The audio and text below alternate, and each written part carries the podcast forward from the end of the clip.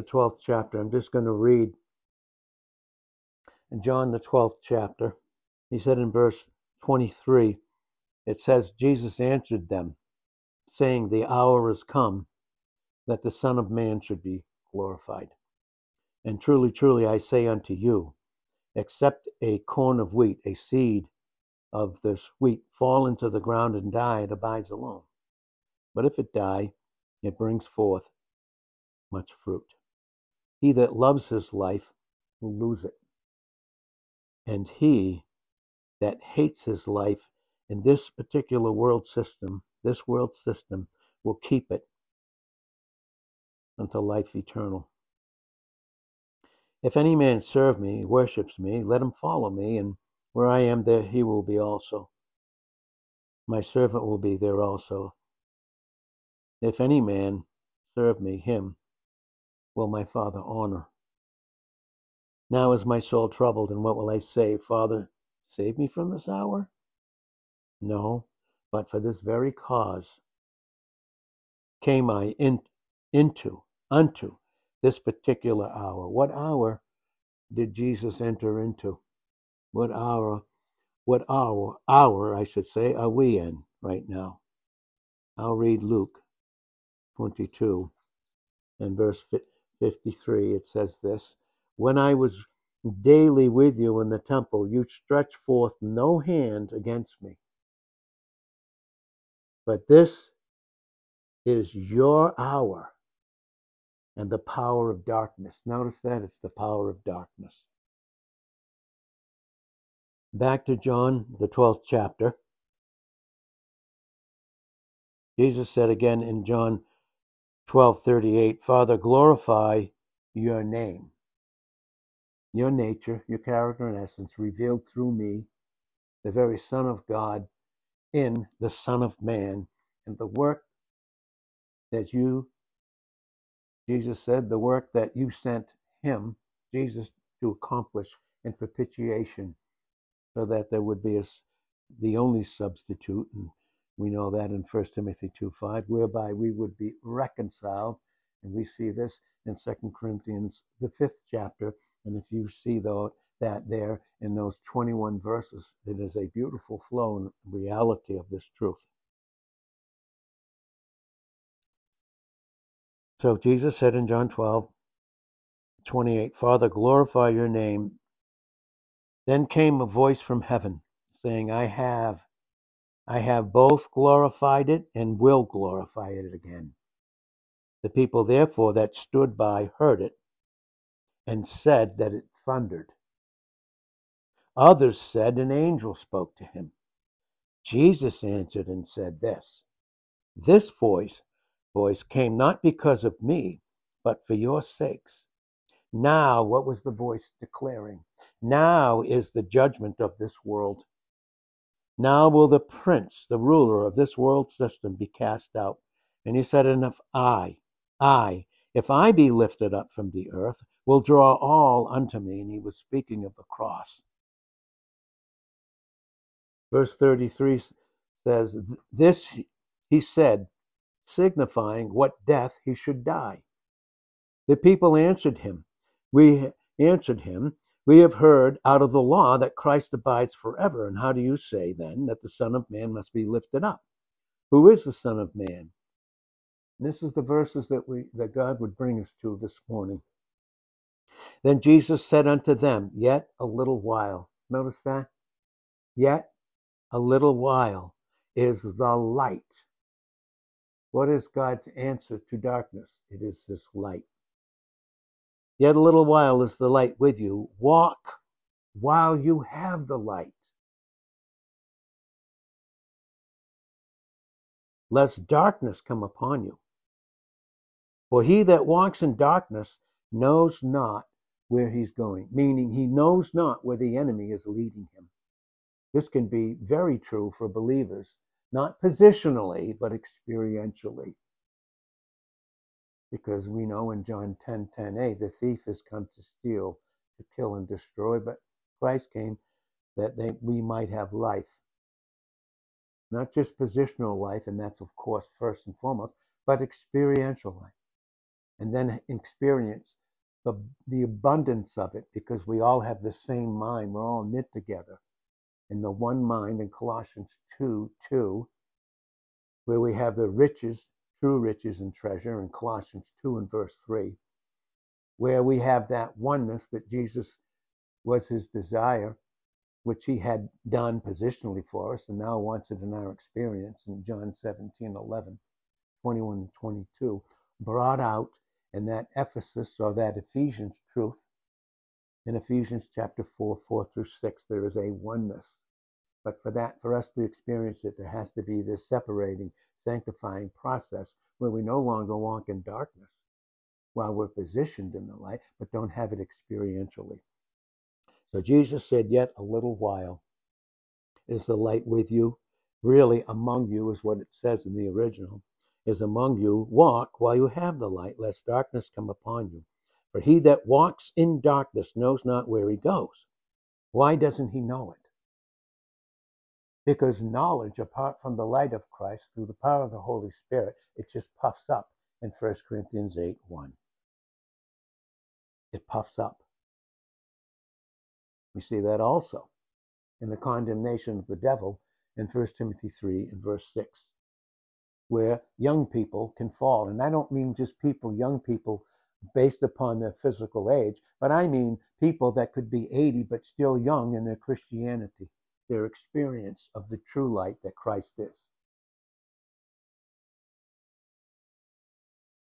Verse 36 of John 12, while you while you have light, believe in the light, that you may be the children of light. These things spoke Jesus and departed and did hide himself from them. them. What does God hide himself from? The, the, the pride, and not only pride, the ignorance of pride. He hides himself so that even those that are his, that he loves so deeply, they don't experience the depth, the power, the energy, the light of that mutable, unchangeable love. Well, you see here when that happened, when that voice came from heaven in John the 12th chapter, many, because they weren't taught, entered into speculation. What is speculation? It's reasoning based upon the pride of the interpretation of the scriptures apart from the Holy Spirit who takes the things of Christ and is the only one that can do that and show them unto us. It takes a yoke, it takes humility, it takes a yoke in Matthew 11, 28 to 30, it takes humility in 1 Peter 5, 6. It takes intense humility in James 4 and verse 6, because God resists the proud. He resists them. Can he resist those that are his? Yes. How? Why?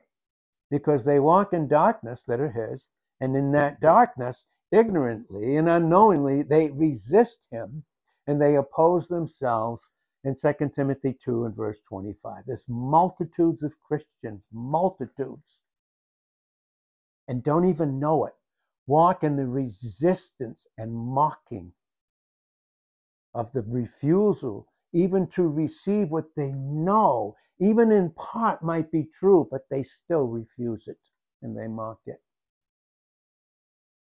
Well, in Galatians 6 and verse 7, we know through the scriptures that God will not be mocked. You, can, you will not mock him. God will not be mocked. He won't be. No, he won't be. God will not be mocked. And when it's not him, then he has to allow Christians those that are his to backslide. In Jeremiah 2 and verse 19, their own backsliding now corrects them, and not the grace and truth of the light. So they function in darkness.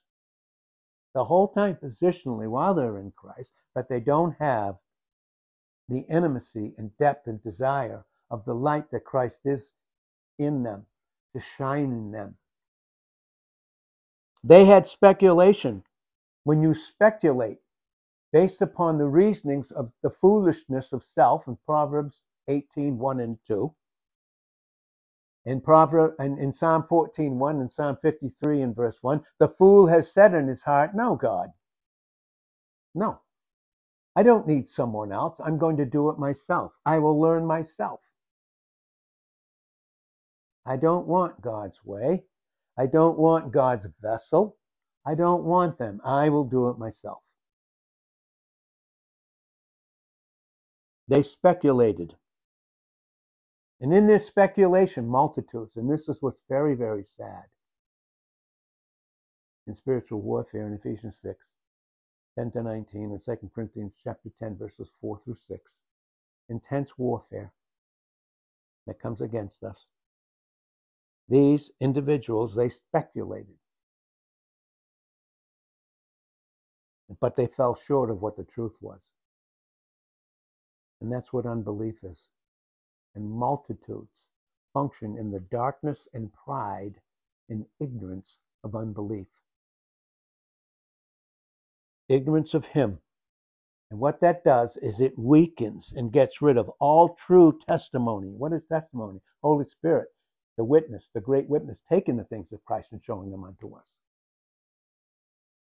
Until only until He comes in judgment. And for the world unsaved, but for us, chastisement. But it's obviously loving chastisement. It's gracious chastisement because none of us deserve anything. In Ephesians 2 8 through 10, you're saved by grace through faith, even that, not of yourselves. It's gift of God, not of works, lest any man should boast, because we're his workmanship, created in Christ Jesus unto good works, which God has before in eternity past ordained and set that you and I should walk in them.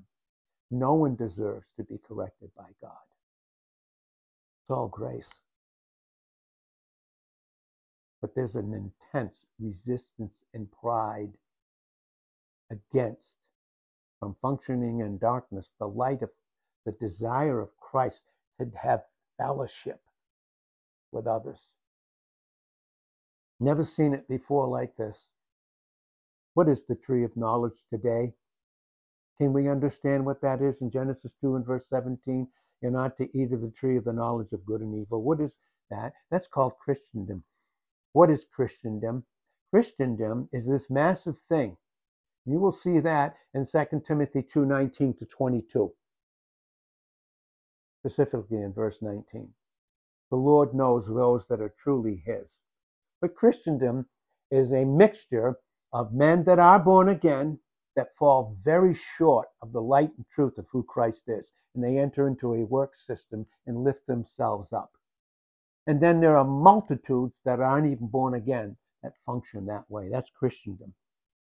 It's eating at the tree of the knowledge of good and evil. And what is that? That's Genesis 5. That's Isaiah 5 and verse 20. They call good evil and evil good. They put light for darkness, darkness for light. They put bitter for sweet, sweet for bitter. And the reason is, and is Isaiah 8 and verse 20, because there's no light that dawns on them. The light in terms of conviction of salvation in John, John 16, 8 through 11 and through 12, but even those that still are born again but function in darkness and ignorance and resist the truth of the Holy Spirit, the witness, taking the things of Christ to show it unto them, and they resist it because they function in darkness and don't even know it because of the pride of ignorance and the ignorance of pride. This can be true of any of us in the flesh. In Romans 8 9, thank God that we're not, as far as God sees us, we're not in the flesh. The flesh is in us, but not of us. We are not of that. We are of his Son. He never removes his eye from the righteous. In Job 36 and verse 7, he never does. Ever faith dependence ever. So they had unbelief. They functioned in unbelief. You know why? Because there was darkness. Can darkness overtake a Christian? Truth desired, truth, truth to be the, truth of the intimacy and depth of who Christ is in them positionally, and that desire to enter into the experience. Can a Christian still walk in the darkness and pride and ignorance of resisting God? The only way that we can do that is the only way that we can meet the power of Satan. Again, this is Luke 22 and 53, which he was robbed of in Hebrews 2 14 and 15. He was robbed of the power of death. meaning separation from God. So there is a choice when the light of the word comes. And you can mockingly, jokingly, and laughingly resist it.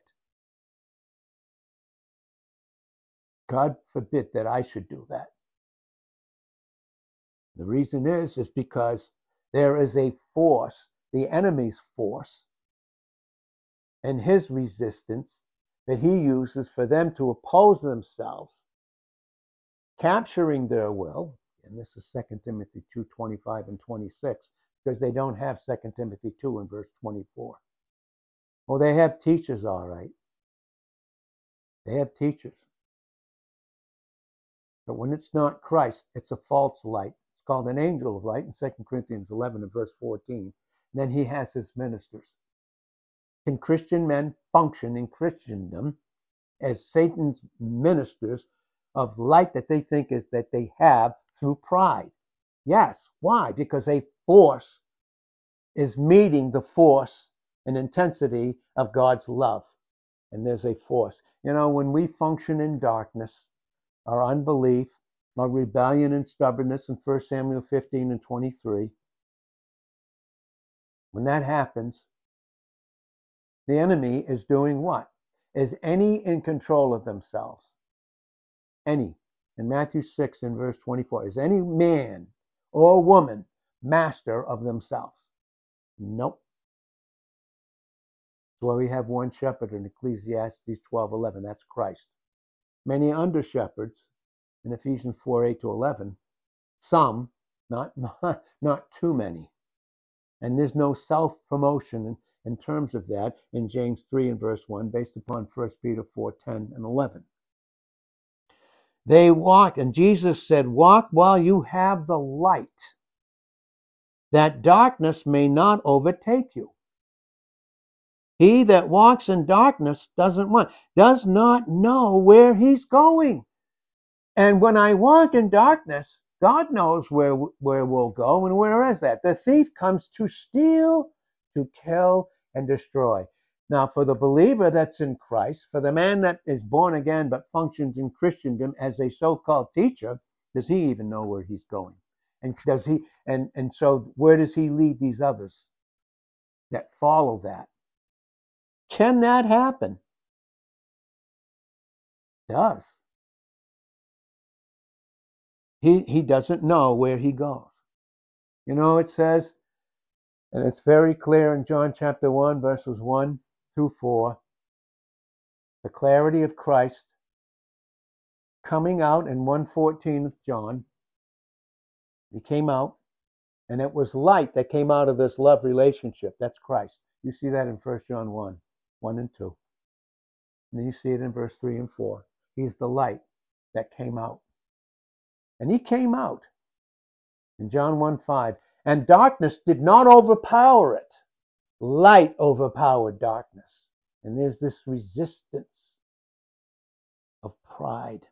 What is darkness? I wrote it right down in this book. I wrote it down as God, the Holy Spirit, took the things of Christ to show them unto me. Darkness is the absence of light. Darkness is the absence of purity. Darkness is the absence of love. Darkness is pride. It is pride to keep the light of who Christ is flowing in us through humility and grace, and that love ever flowing in the light. Did you know that it doesn't change? Nothing about us in Christ changes.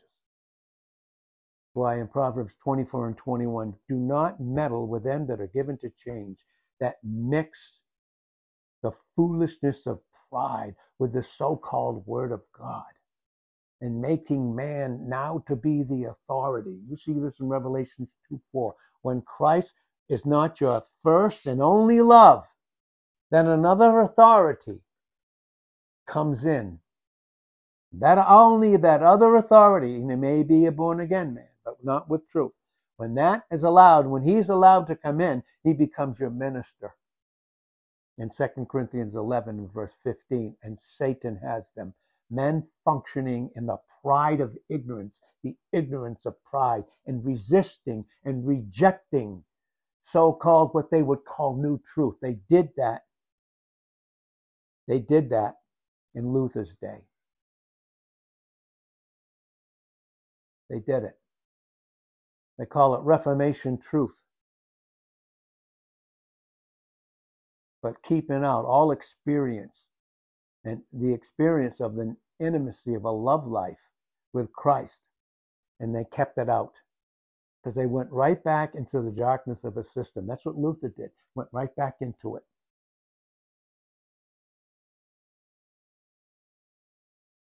What is darkness then that comes against us as believers? Remember, it's Luke 22 53. This is the hour. Satan's time right now. It's his hour and power of darkness. But he already functions as a as one who's already been conquered. That's why it's his wiles. It's already been conquered. Hebrews 2 and 14 and 15. It's already been conquered.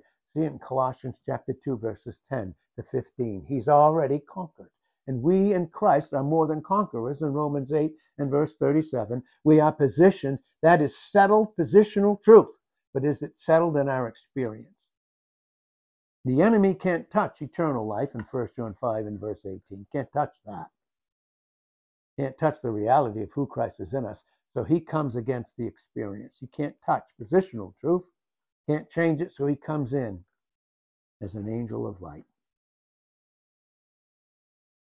Yet a little while is the light among you. That's what it says in the original. It's among you and it's our choice to allow it to be with us experientially. That pros. In the beginning, the word and the word with in John 1 1, P R O S. This intimate, affectionate, eternal love embrace that nothing could disturb or distract. Well, walk while you have the light, while it's among you. Oh, Walk while you have the light, so that darkness won't overtake you. Jesus is the light of the world in John 8 12. He that walks after me will not walk in darkness, but will have the light of life. Psalmist said, The Lord is my light in Psalm 27 and verse 1. He's my light and my constant deliverance. Whom will I be afraid? You know, when we walk in light, we're protected by his love, by his love for us through Christ by the power of the Holy Spirit. So he said, while you have the light, men born again, women born again, while you have the light, believe in the light, that you may become experientially the equal of your position, the sons of light. Now, these words that Jesus spoke in John 12, 35 and 36 are of the most solemn importance. Very solemn very sobering today, and much more, much more now in Christendom. Now as ever, what is Christian Christendom? Men that don't have truth, that are born again but don't have truth and teach others. What do they do? They ever ignore the truth of intimacy, the truth of Christ being all. When he's not all, then men have to make themselves something. And then they tell others that you have to do the same thing, but you have to follow me and not Christ. That is leaving first love in Revelations 2 and verse 4. You'll see that in Acts, the 20th chapter, and verse 24. When men love their own lives, we read it. We read it just this morning. When they love their own lives, they make themselves to be something in darkness and resist God Almighty. Do you ever wonder why you couldn't fellowship with others? You deeply desire that. You're born again. But you deeply desire that. But you couldn't. I'll tell you why. Because of the darkness and resistance of the ignorance of pride, those that function under Satan experientially, not positionally, because they're in Christ. And again, as the Bible has taught all of us, even sin can't touch eternal life. Sin can't touch our position in Christ, but He goes after our experience so that we live in the darkness of death, separated from Him experientially. Then I teach things, all kinds of different things. When the enemy comes in like a flood, in Isaiah 59 and verse 19. If I don't have the standard of who Christ is in me and who I am in him, the enemy has a field day. A field day. Christendom. Now as ever, even during Luther's time, he taught salvation, the Holy Spirit. God used him to teach salvation by grace alone, through faith alone, through Christ alone, period. You didn't have to have a go between. Then he went right back into the darkness of that system. Went right back into it. And multitudes of believers today, they're born again, go right back into those things. When we don't have the light, when it's there and we don't submit to it, then there's no resistance. How do I meet the force and evil power of Satan? I need the power. What is that power? That's Christ in 1 Peter 1 5 and 1 Corinthians 1 and verse 24. It's the power of the Holy Spirit that takes the things of Christ and shows them unto us. Then God, the Holy Spirit, taking the things of Christ and believers that are positioned in Him experientially in James 4 and verse 7, when they submit themselves, the devil has to flee because you put Christ between you. Now you have power. Multitudes don't have it, and they think that they do because Obviously, they're deceived through pride in Obadiah, verse 3. And the enemy deceives those, even Christians that function in the world. In Christendom, that's what Christendom is the world entering into the things of Christ and mixing themselves with it. Where a multitude of unsaved go, never have received Christ, and a multitude of those that are but don't preach Christ completely. You'll see that again in Acts the 20th chapter and verses 24 to 32. That's why the Holy Spirit, through the Apostle Paul, said, I commend you to God. Who? He didn't commend him to himself. He didn't commend these truths to some pastor, although they may teach them. It's only, they're only vessels in 2 Corinthians 4 7 and Ephesians 4 8. No, he never commended himself to a board of elders. Furthermore, that's not even in the scriptures. Elders don't hire a pastor. A true pastor's not up for hire. Sometimes he wish he might be, which it wouldn't be for the support. But that's filthy lucre in 1 Peter 5, 3 and 4, which those that are his want nothing to do with. No, being paid by the enemy. So he can use you to fall short of the glory of Jesus Christ. So what happens? We as men, those that are truly men, that are truly Christian men, believe nothing less than this that Jesus said, now is the judgment of this world. We believe it right now. Do we do we actually believe it? True, Jesus said so. Even while we still look for its prince in John 12, 31 and 14, 30 to be cast out in God's due time. Not our time, God's due time, his due time. But you'll see what happened. Jesus came in. You'll see and follow John, the first chapter, follow it all the way down to the 10th verse. Well, in verse 9, he's the light that that he is the light that would light every man that comes into the world. Again, that's not teaching Quakerism. There's some kind of, or the Friends Society, that there was still some light in Adam and us when we fell. No, there was not. Darkness is the absence of light. Make it clear. And light is the absence of darkness. And even in the types in Genesis, the first chapter in his creation, he separated the darkness from the light, the evening from the day. There was a separation. But he's the light that lights every man, every opportunity. This is John 12, 35 and 36. This is John 1 9. And for the unsaved and for truth, experiential, intimate truth with Christ. This is true. He's the light that lights every man, every person that comes into the world. But the world didn't know him. Listen, the world system under Satan and the things that the enemy will use for the unsaved to just live ignorantly in resisting God because they have every need met. They don't need God. The world didn't know him. Then he came unto his own, the nation of Israel, and they rejected him. Again, we shared earlier this morning. What is the sin unto physical death? We know that's God taking home a believer early. But what is the unpardonable sin? Some would teach the unpardonable sin is that Jesus paid for the sins of the whole world. The only one he didn't pay for was rejecting Christ. Wouldn't that be sin? I thought Christ dealt with all sin. And he did.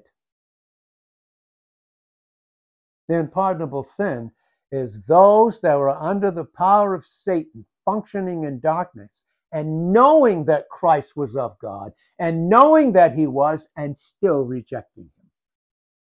You want to talk about pride and darkness? Making something of ourselves in some area, going into the world to be comfortable, settling down in the world to make us as comfortable as we can be with just a measure of truth. No. Nope. He came unto his own. They own, his own rejected him. And in that rejection, God was doing something greater. The enemy meant it for evil in Genesis 15, verse 20. God meant it for good. What? But as many as would receive him in John 1 12, to them he would give the power. Notice power to become the sons of God. And nothing could stop that when the will is submitted in salvation. And nothing can stop it when we come and we're entreatable and want to hear the word.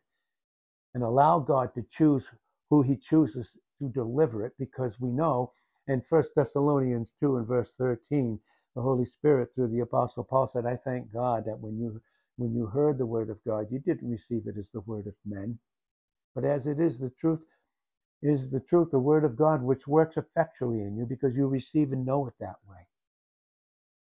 No. The rejection of the, the Messiah gave the incredible occasion for what is incomparably larger and more profound. And in that, God's glory was immutably, unchangeably, you can't add to it, secured. And much fruit was born. That's what Jesus has said. Jesus said in John 12, 24, except a corn of wheat fall into the ground and die, it abides alone. But if it die, it brings forth much fruit. That's who we are in Christ. He now has a heavenly people we are his heavenly people, not his earthly people. The Jews are his earthly people, ultimately, based upon Psalm 2 1 through 12, based upon Zechariah the 14th chapter, based upon Revelations the 19th and the 20th chapter. He will have his people on this earth. And you will see that all through the prophets Isaiah, Jeremiah, Ezekiel. You'll see it all. Hosea. They're not his people now, Lo-ammi. They will be. That's in Hosea. They will be. He will set up his kingdom. He will fulfill that prayer in Matthew 6:10. It will be done on earth as it is in heaven. Is God's will done for us as his heavenly people? Absolutely done. And in that being done and finished in John 19:30, has the enemy been dealt with? He has. How does he function? Through lies in Matthew 6:11 excuse me, Ephesians 6:11. Through lies in John 8 and verse 44. When it's not Christ, when it's not the light of his love, the intimacy and protection of it, we function in the lust. And then the enemy comes in and fathers us in a lie, and we function in lust. Something has to replace it. You have programs. And we call it fellowship when it has nothing to do with Christ, Him being lifted up. Well, what is it? Something much more. We're the fruit of Jesus Christ, the travail. Isaiah 53, 10, 11. Well, we are the fruit of it. the fruit. That fruit that the Holy Spirit can take. He has to take the things of Christ to show them unto us. This is John 16, 13, and 14. This is Galatians chapter 5, 22 and 23. The fruit of the Spirit. Well, why is it called the fruit of the Spirit? Because only He can take the things of Christ. Because it takes God to reveal God.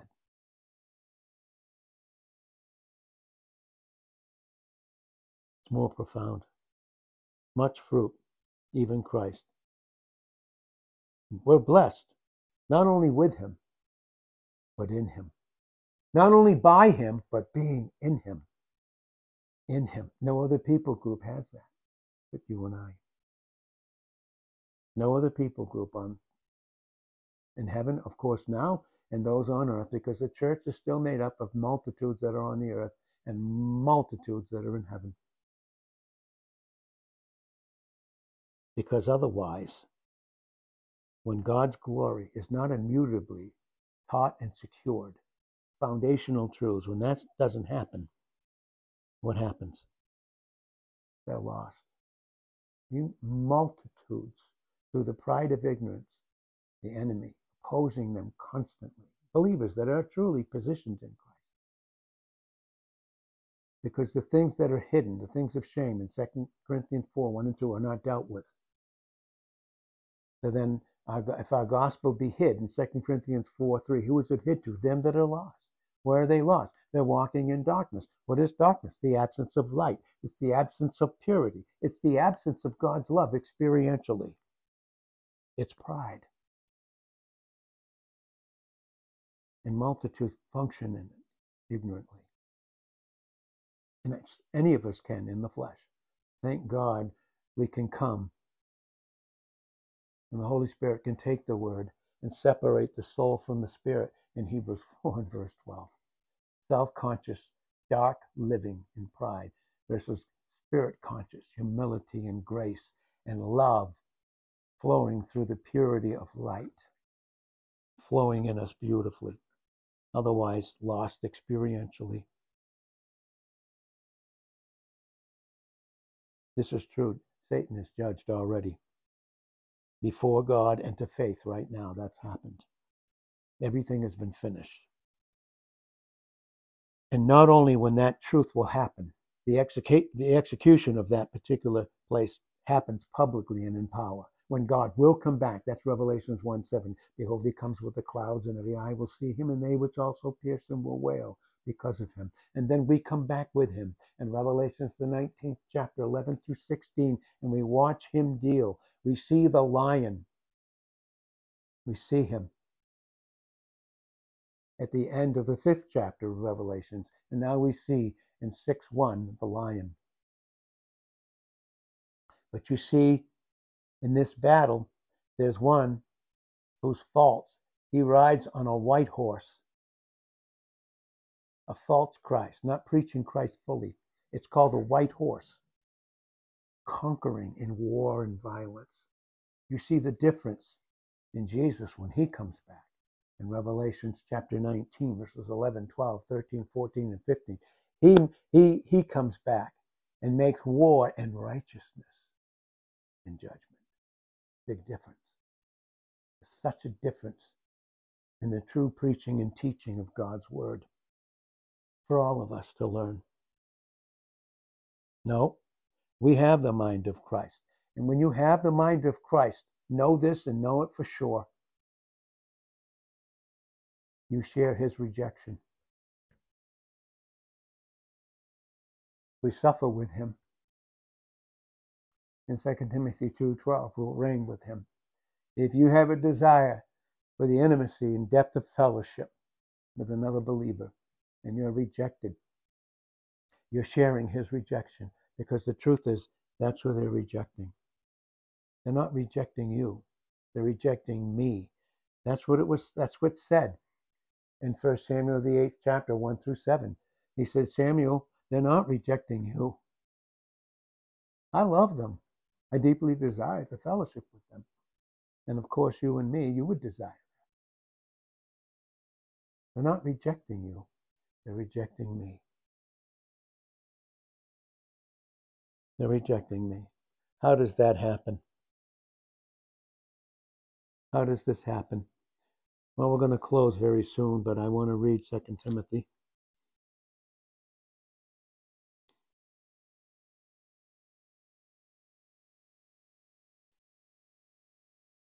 Second Timothy chapter 2 verse 1 says, You therefore, my son, be strong in the grace that is in Christ Jesus. And the things that you have heard of me, all of us, among or by many witnesses, the same commit you to faithful men. And if you're faithful, you will experience the rejection, but you will also experience the depth of his, uh, the suffering of his fellowship in Philippians 3 and verse 10. Now, and we do need the power of his resurrection. But we do have the fellowship of his suffering. You know, this, this fellowship with him, there's intimacy in him when you're rejected to faithful men who, who will have that supernatural ability given to them by grace to teach others also.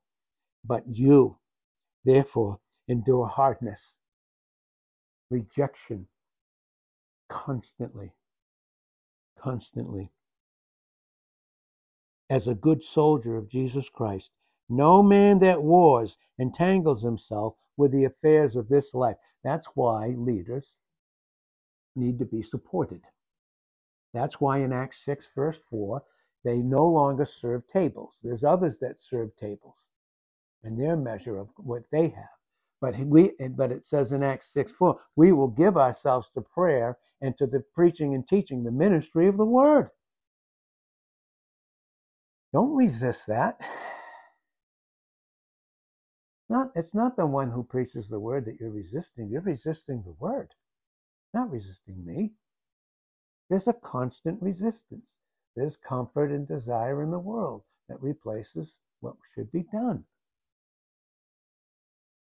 Yes. Yes, the word is piercing, very piercing. It does away with every excuse in John 15 and verse 22. There's no excuse to live in sin, it's a choice. I know I should do it. I know I should do more, but I'm not going to do it. And here's the reasons why. Here's all the excuses for us to obey his word in every area, every single area. It affects a major one, though, when we function in the world.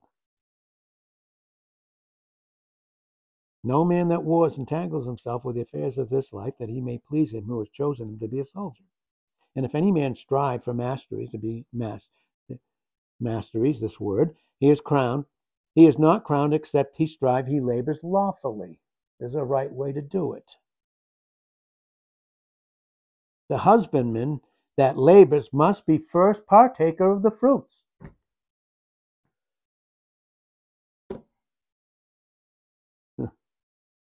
Why does God give us things?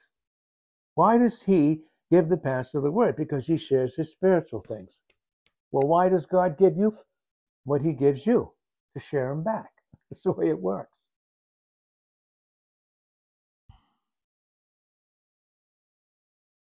The husbandman that labors must be first partaker of the fruits.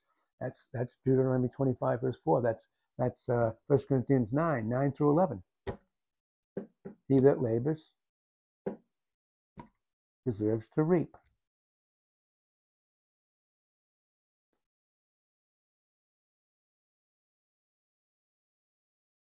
Consider what I say, and the Lord will give you understanding in all things. Remember that Jesus Christ of the seed of David was raised from the dead, according to my gospel, wherein, and I'm going to preach that, and desire intimacy, and desire fellowship, wherein, because of that, I suffer trouble.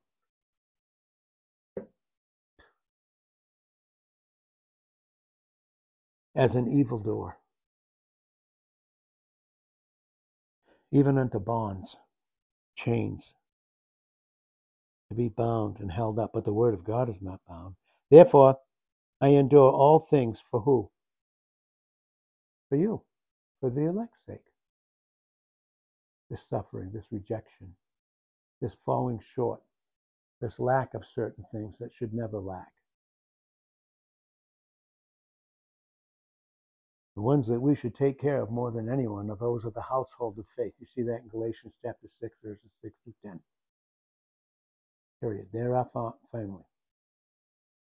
supernatural, spiritual family.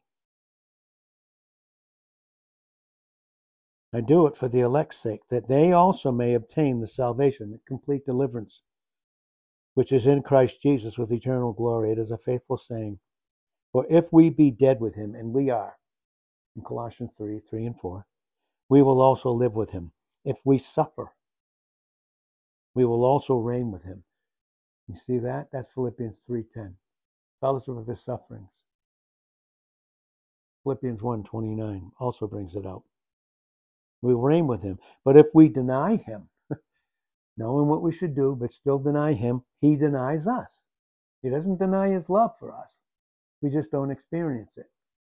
He, we keep resisting him from allowing him to, for us to experience it by areas of disobedience. Listen, what does a little leaven do to the whole lump? One little area of disobedience, known and continuing, what does it do? 1 Corinthians 5 9, Galatians 5 6. Little leaven leavens the whole lump. He will deny us. Not salvation, but fellowship, intimacy,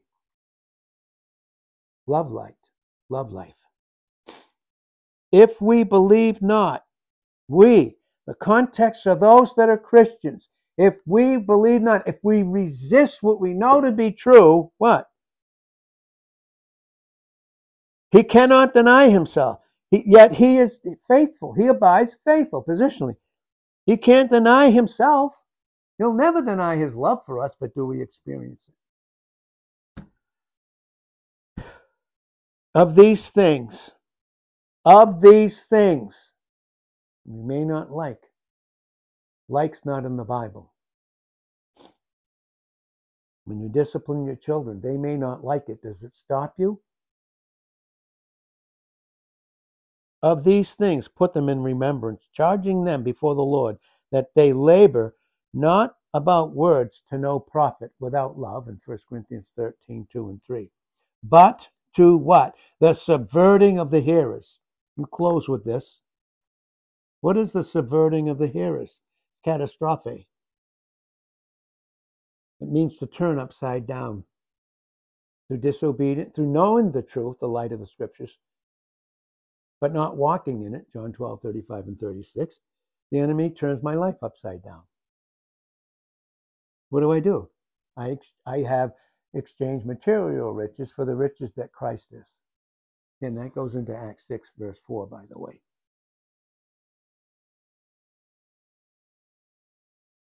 It's the upset. It's upsetting of believers. It's overthrowing them. It's causing demolition. To overthrow and turn upside down all those truths about the faith in Ephesians 6 and verse 16. That's Christendom. What is Christendom? It's the circles, men making circles that gather a, a, a group of people around their own interests. And they're not even, they think they are, they're not even interested in those that gather around them.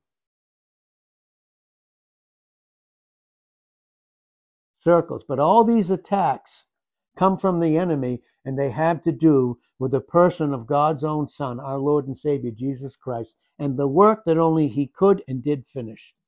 These attacks, these attacks from the enemy are not new. They are old. That's why it's called the old serpent, the devil, in Revelations 20 and verse 2. They have been around for quite some time, started in Genesis 3 1 to 6, entered into the world system. Look at the world system where a lot of Christians live. Comfortable, convenient, making life just as comfortable as we can get going out from the presence of God and build a city. Make that our whole occupation. Declare Christ. Declare we know it to be true, but not experience it. No, they're not new. They've been around for a long time. What do they do? They are designed by the enemy to keep the unsaved from believing in the person of Christ. Yeah. And to shake the faith of those that are in Christ. Their constant deliverer. Some of them, and we'll close with them, some of them these, these teachings, and they go on right now universalism, covenant theology, lordship salvation, replacement theology, annihilationism, universalism, and they are infiltrating the thoughts of many. Darkness coming in, imposing the light of the person of Jesus Christ and what he's accomplished. Why? What is the reason for all of this? What is the reason for it? Because the crowning experiment of all was and is the presence of Christ, the seed of the woman. Genesis 3 and verse 15. John 1.14, Luke 1.37, 135. The woman, eh, the seed of the woman and the seed of promise. Why? Because Christ came and he's the person who answered to all the revelations, all the promises, and all the ways and types and prophecies of God. He came in whose person was found all that was worthy of God. What would I exchange for that? And that was suited and that would meet and bless man beyond. But you know what? The coming of Christ brought out the awful truth. What is the awful truth? That not only that man outside of Christ is himself corrupt, depraved, but loves his own will. That can be that's the unsaved, and it can be a believer in the flesh, functioning in darkness. The whole time functioning in darkness of disobedience and rebellion, and still declare, declare the light of the word, but not have it experientially. Nope. Not only does his own will, he love his own will, but he hates goodness. Divine goodness in the man Christ Jesus. And man, mankind ruined, fallen under this, the deception in Revelation 12 9, and the pride of God's enemy now becomes experientially the enemy of God. the enemy of God. And God forbid, the enemy of God. Jesus said, and he said it way back, the Holy Spirit spoke it, the truth of who Jesus was and who he was going to accomplish way back before he even came. In Exodus 23 and verse 22. I'll read it and then we'll close this morning. Exodus 23, verse 22, and this is what it says. Well, I'm going to read verse 20. It says in Exodus 23, verses 20 to 23, it says, Behold, I send an angel, a messenger before you, to keep you in the way, way of his light, that, that path that's lit up in Proverbs 4 and verse 18, and to bring you into the place which I have prepared. Oh God, he's prepared such a place for us. He's preparing us for that place in Revelations 2 and verse 17. Beware of him and obey his voice. Remember the voice? We read it in John the 12th chapter. Provoke him not through resistance and disobedience, for he will not pardon your transgressions. Of course, ours are. They are pardoned and they're done. For my name is in him. Nature, character, and essence. But if you will indeed obey his voice and do all that he speaks, allow it to come into you. You'll see what the true doing is. It's receiving what's done. You'll see that. Ephesians 2 8 through 10. You'll see that in James chapter 1. Look at verse 19 all the way to 26, specifically 21, 22, and 23. But if you will indeed obey his voice and allow him to do in you what he's already finished, then I will be an enemy to your enemies. You'll no longer have to face your enemies with no power no force of your own. And I will be an adversary unto your adversaries, for my angel will go before you and bring you into your proper place. And that, of course, is Jesus Christ. Father, we thank you for your precious, precious word this morning. Thank you in Jesus' name. Amen.